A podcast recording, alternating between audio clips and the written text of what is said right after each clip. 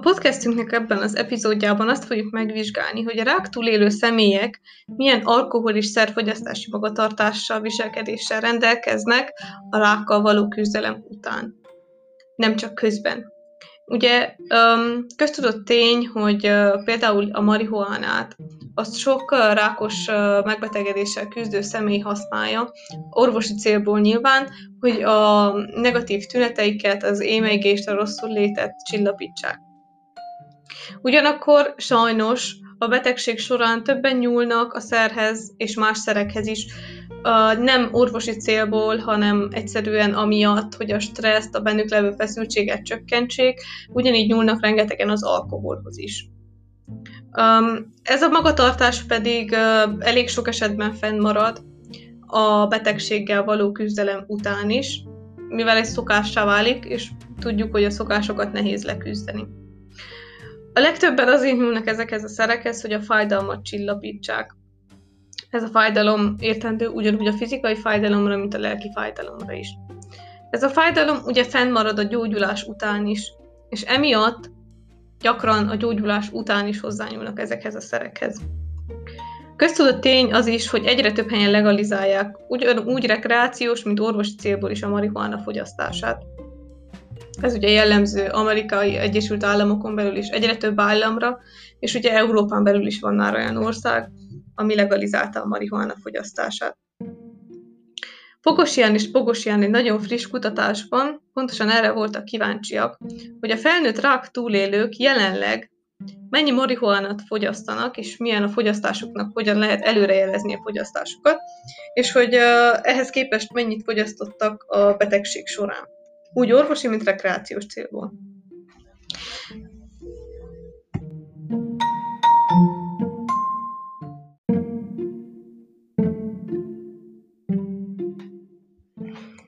Pogosian és Pogosian egy nagyon friss kutatást végeztek, amiben pontosan arra voltak kíváncsiak, hogy a felnőtt rák túlélő személyek jelenlegi marihuána fogyasztását milyen viselkedés jellemzi, illetve mennyire lehet ezt előrejelezni, ahhoz képest, hogy mennyi marihuánát fogyasztottak a rákos megbetegedés során.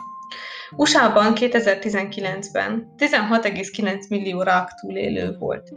Tehát ez azt jelenti, hogy 2019-ben csak nem 17 millió személy gyógyult ki sikeresen a rákból az amerikai Egyesült Államokban. Ez a szám a napjainkban is hasonló, vagy talán egy picivel magasabb lehet. Ezeknek a személyeknek akkor 93%-a továbbra is tapasztal negatív tüneteket. Ez mit jelentenek ezek a negatív tünetek? Fájdalom, ez egyszer fizikai és lelki fájdalom is.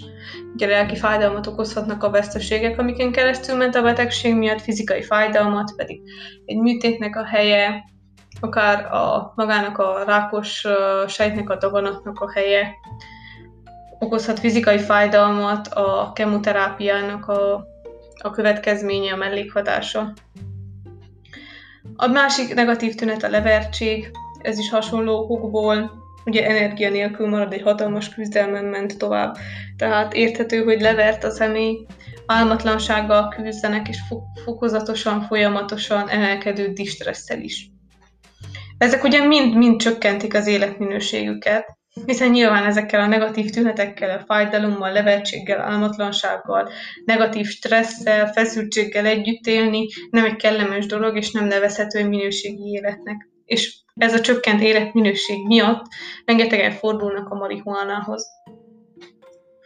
A, a kutatásban 15 uh, amerikai Egyesült Államok beli állam vett részt, összesen 9325 túlélő, rák túlélő szemét vizsgáltak.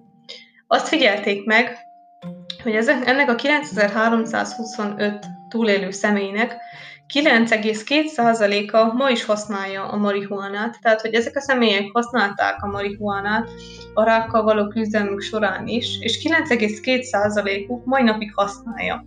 Ennek a 9,2%-nak pedig a kutatás eredményei alapján több mint fele már nem, orv- nem orvosi célból használja.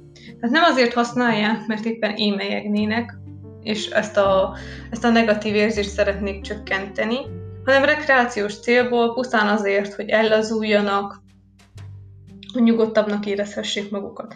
És éppen emiatt, mivel ez a szám azóta is folyamatosan növekvő, ezért veszélyeztetett helyzetben vannak éppen emiatt a rák túlélő személyek, hiszen hogyha a 9325 túlélőből 9,2%-a ma is használja, és ennek több mint fele rekreációs célból, már nem orvosi célból, ez azt jelenti, hogy ha a 2019-es adatok alapján csak nem 17 millió rák túlélő személy volt az amerikai Egyesült Államokban, akkor napjainkban is Ennek az, a százaléka szintén körülbelül 9,2-9 százalék, aki mai napig használja a marihuanát, ami azért már egy nagyon nagy embermennyiségről beszélünk.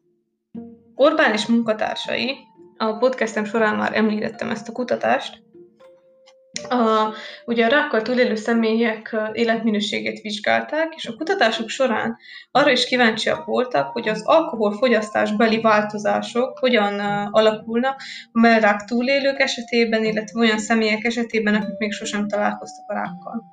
Azt figyelték meg a kutatások során, ahol több mint 11 éven keresztül követték utána személyeket, hogy a mellrákot túlélő személyek naponta több mint 10 g alkoholt fogyasztottak, ami azelőtt, tehát a rákos megbetegedésük elején csak napi kevesebb volt, mint napi 10 g, ez mostanra már napi több mint 10 g alkohollá változott.